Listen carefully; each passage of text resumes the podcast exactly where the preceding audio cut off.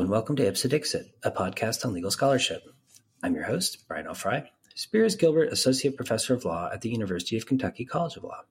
My guest is Rachel E. Lopez, Associate Professor of Law and Director of the Andy and Gwen Stern Community Lawyering Clinic at Drexel University Thomas R. Kline School of Law. We will discuss her article, The Law of Gravity, which will be published in the Columbia Journal of Transnational Law. So, welcome to the show, Rachel. Thank you so much for having me. no, the pleasure's all mine. As soon as I saw the title of your article, I had to read it just because it was such a great title. Um, but for listeners who might be thinking you're talking about like outer space law or something like that, what kind of what, what what kind of gravity are are you talking about here, and in what context is this article situated?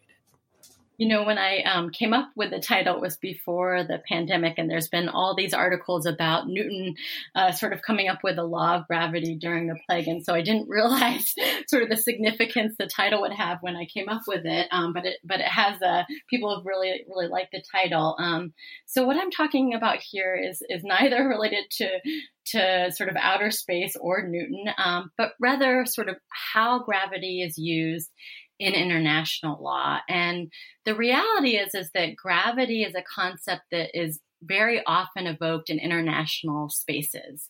Um, it's frequently referenced in treaties, for example, in UN resol- uh, resolutions and proclamations, judicial decisions of regional and international bodies, um, and human rights reports. Um, and what was interesting when I started to examine the issue is that you know, these bodies are really using terms interchangeably uh, that connote gravity. So they'll talk about a certain violation as being gross, serious, or grave. And they use these terms interchangeably. So sometimes people ask me, well, aren't they, you know, isn't serious different from gross or isn't grave different from gross?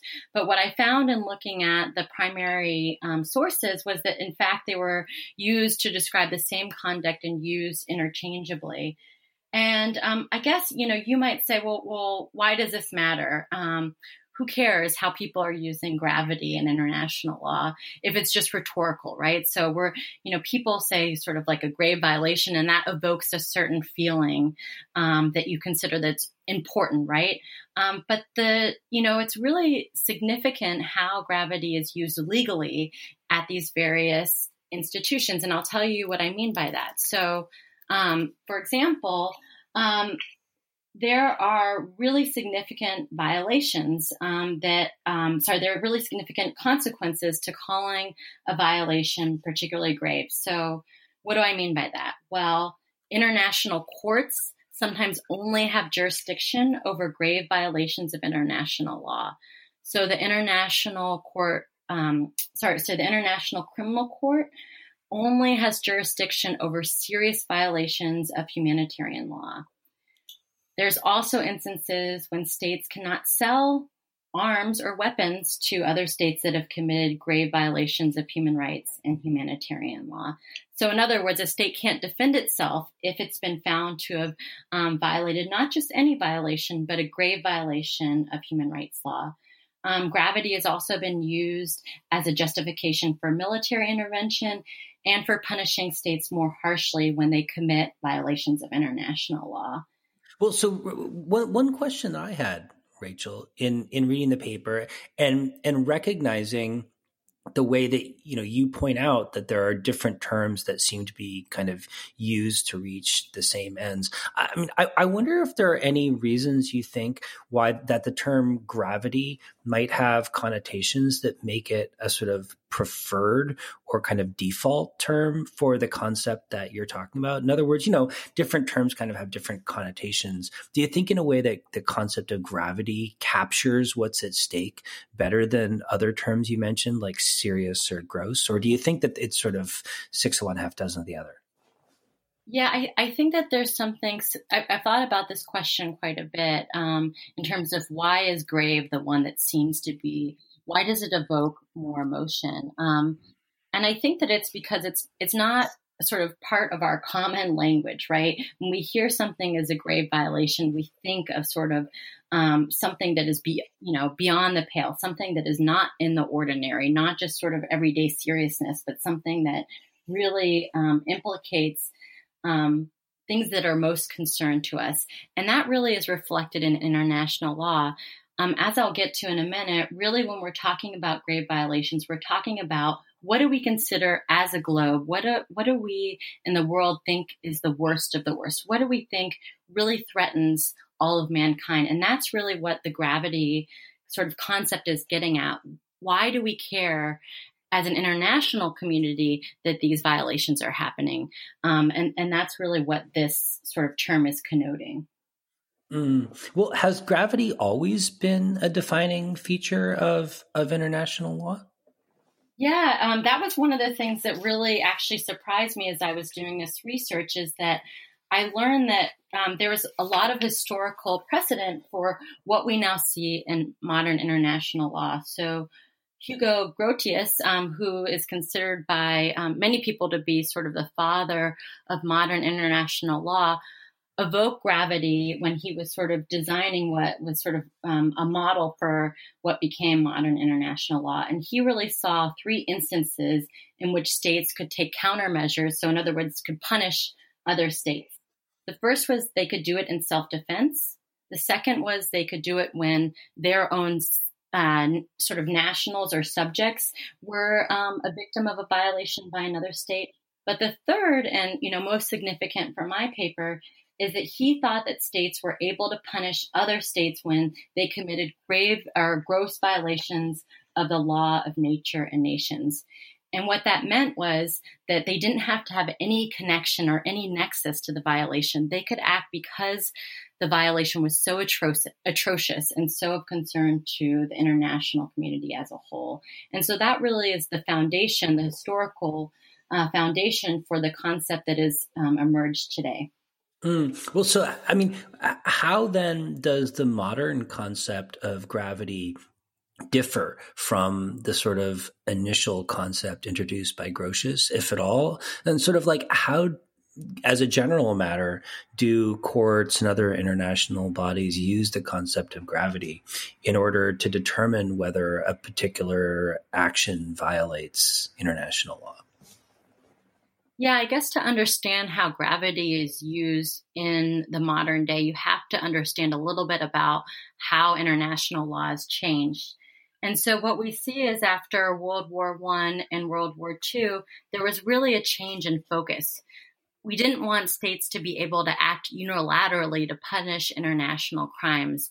And so there was a desire to sort of engage in more collective enforcement of international law through intergovernmental institutions in an effort to maintain international peace and security.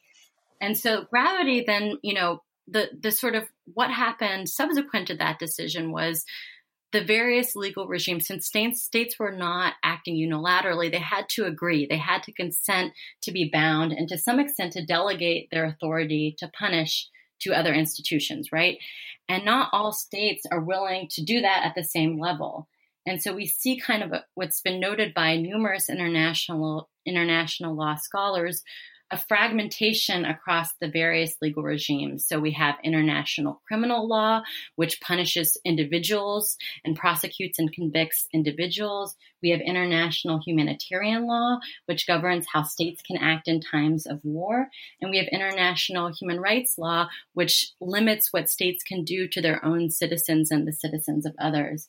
And across these various um, bodies, gravity has been used in really significant ways, both to conserve the resources of these intergovernmental institutions. So, what I mean by that is that they that's how they decide if they're going to act is if it's of sufficient gravity to you know warrant doing something as a body um, and also sort of in a way that um, you know, states kind of uh, use gravity to some extent um, to conserve resources. So it kind of was able to um, act as a filtering feature in international law so that they weren't trying to do everything at once.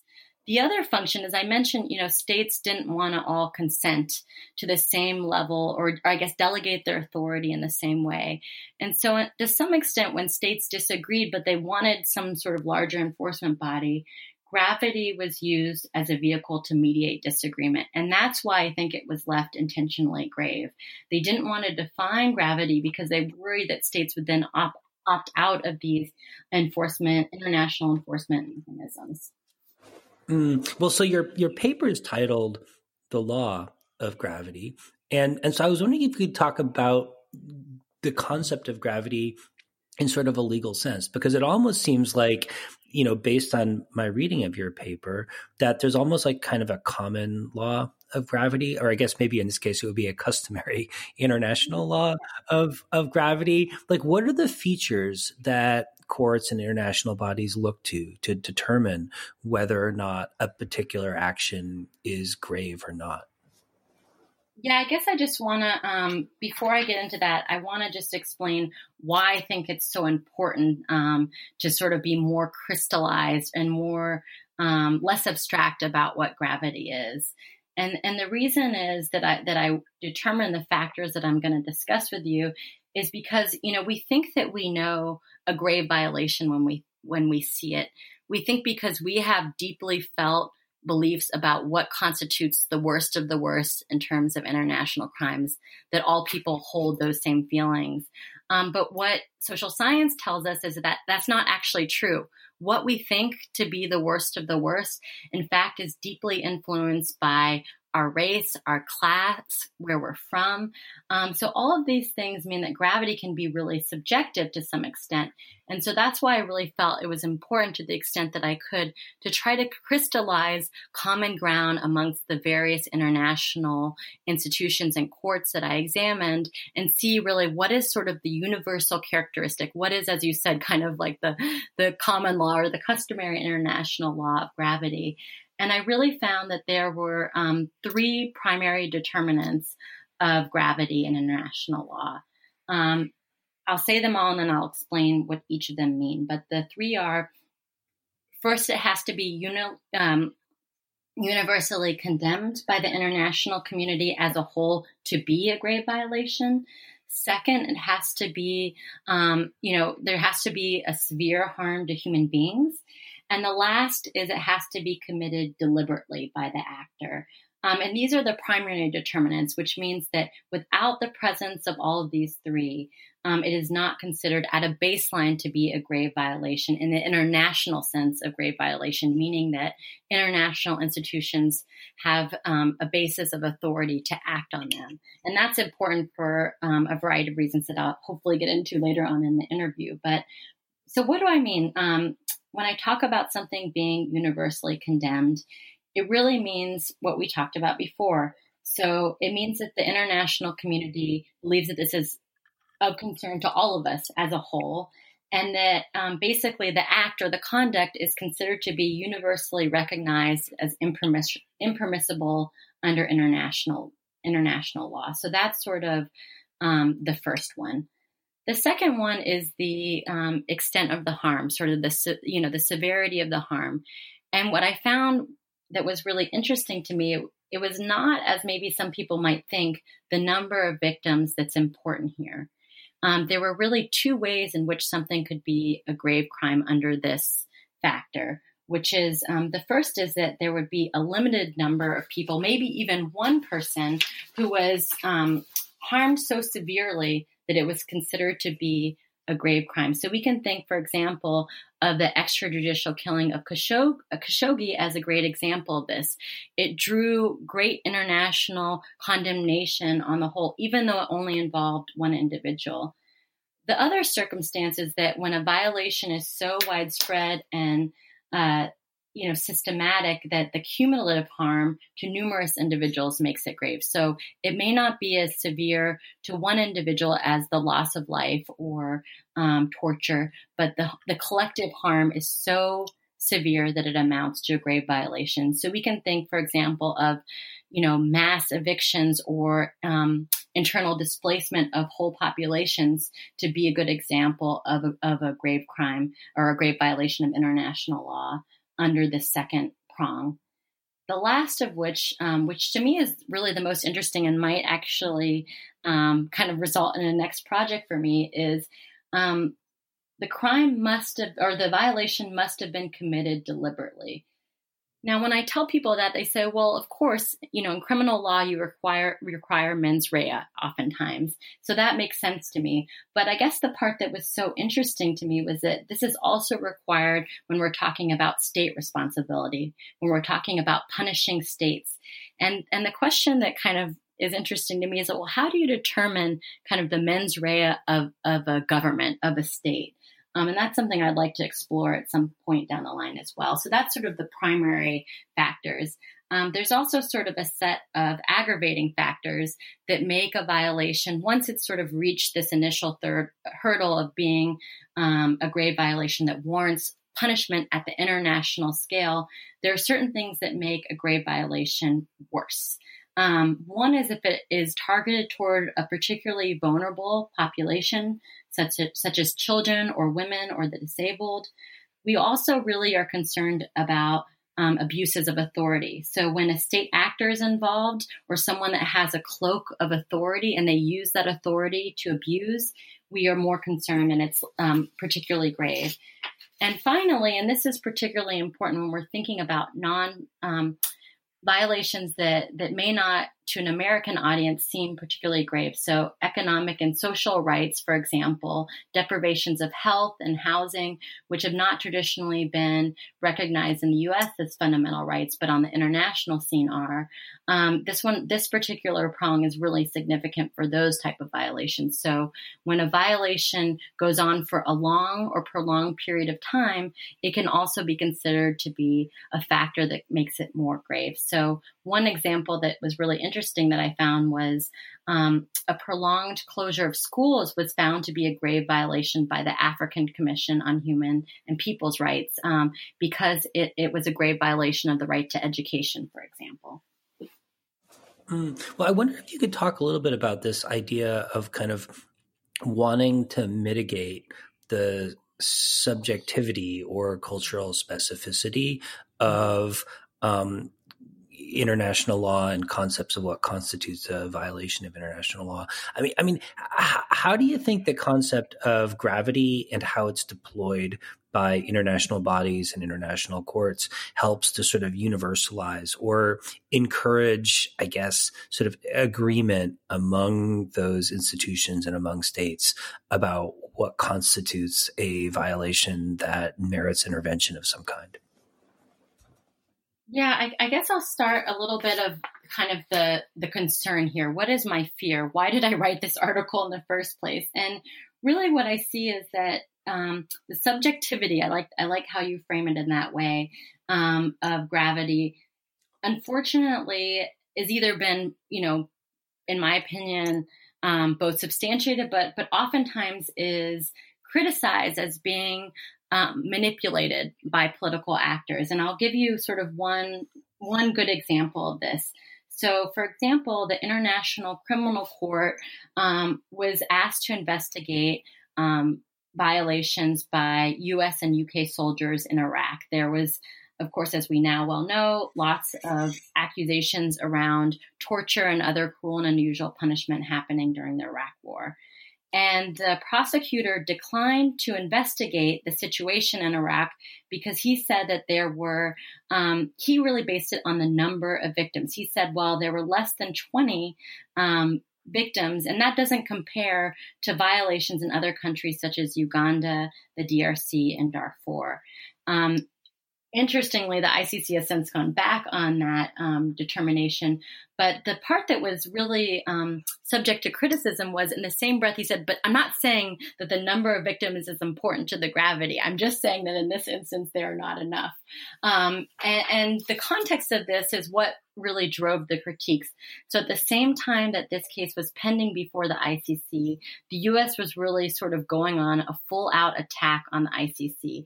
So the Congress, uh, our Congress in the US adopted an amendment to the Foreign Assistance Act the Foreign Assistance bill that would basically mean that people that were state parties to the ICC um, would get cuts to their their foreign assistance if they were unwilling to sign uh, an agreement with the U.S. saying they would not extradite U.S. citizens to the ICC.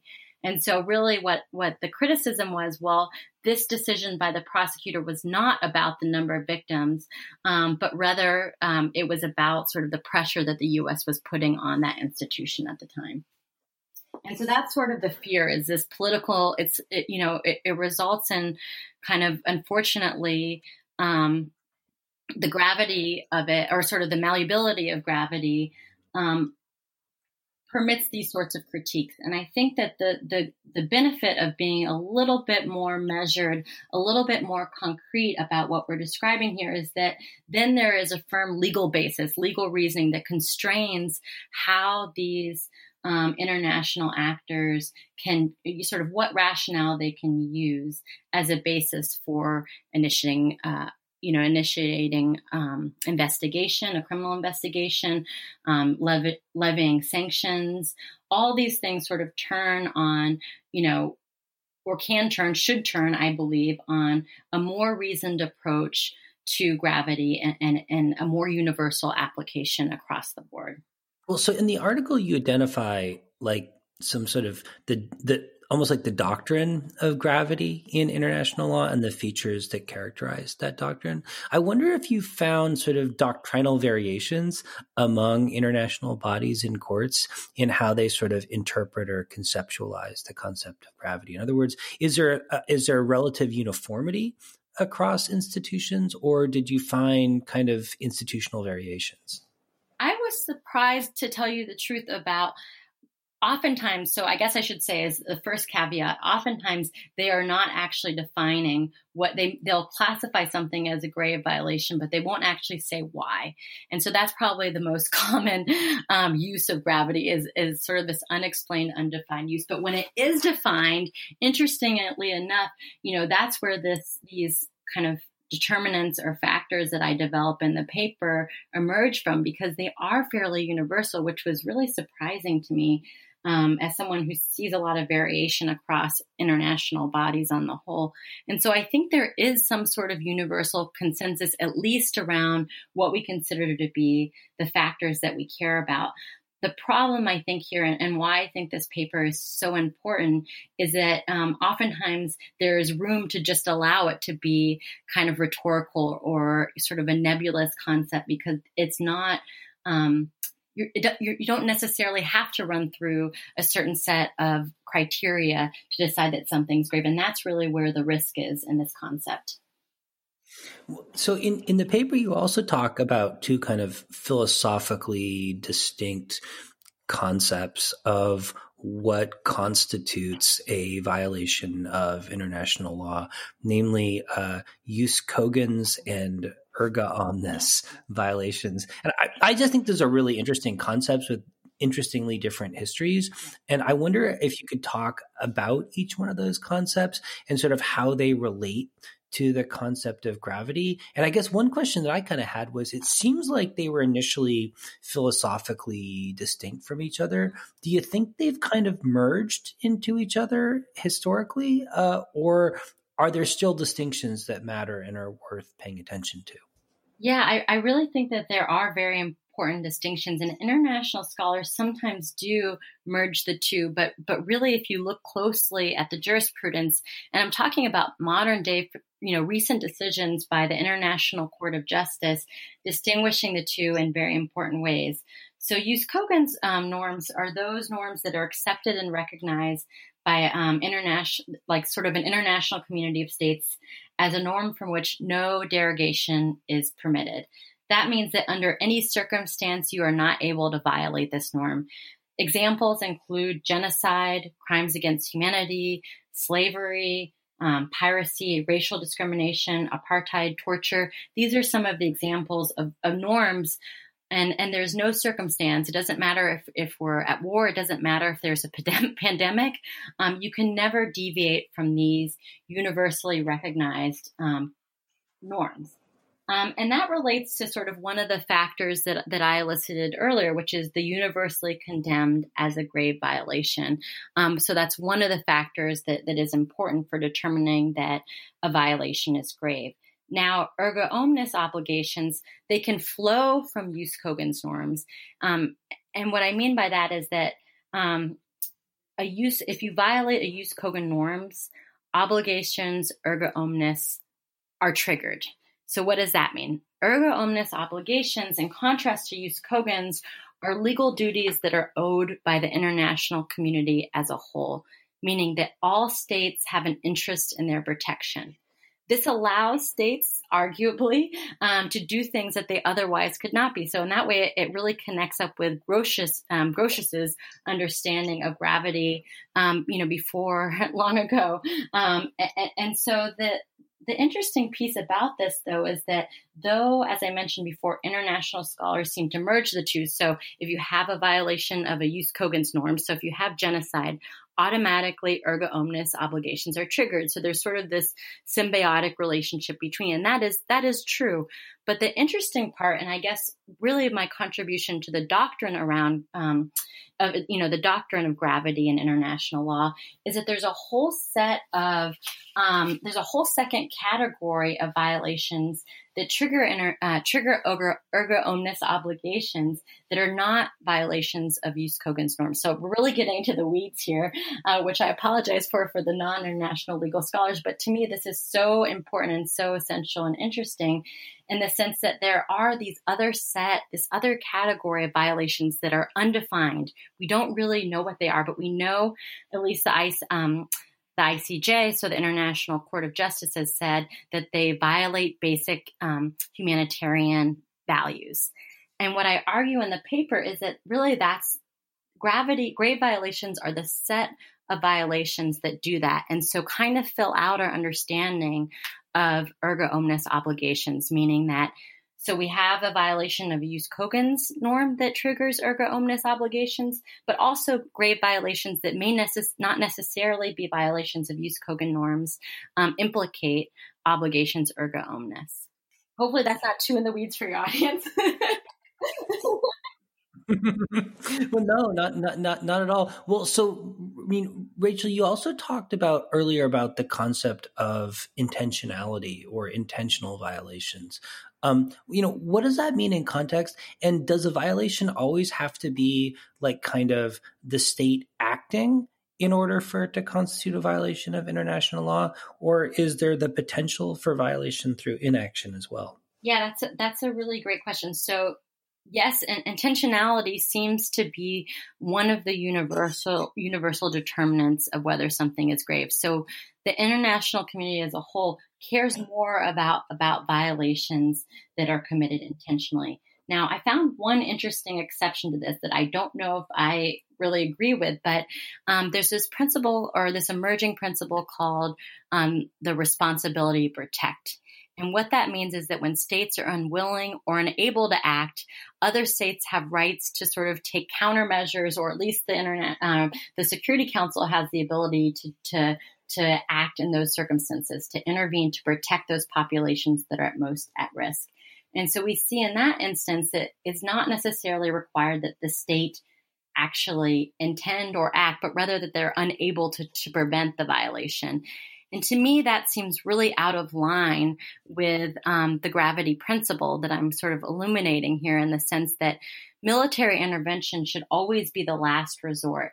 And I don't, I don't believe that, um, and this is, I think, gets to the import of, of the principles that just because um, a state is unwilling or unable, that military intervention should be allowed. Is I guess something that I think this, you know, what I'm sort of setting out here will help to constrain. Mm.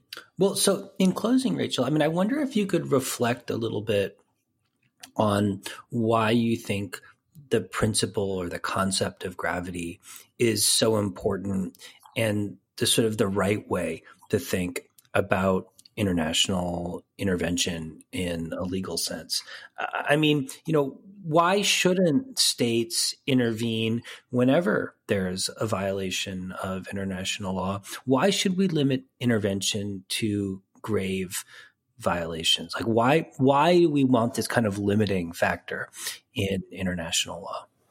Well, I think there's, you know, there's a there's a lot of answers to that question. The first is kind of a resource question. So, if states were allowed to act on every single violation of human rights, um, you know, it would just be sort of. I, I think there would be an escalation of intervention that would essentially vitiate any sovereign rights that states have.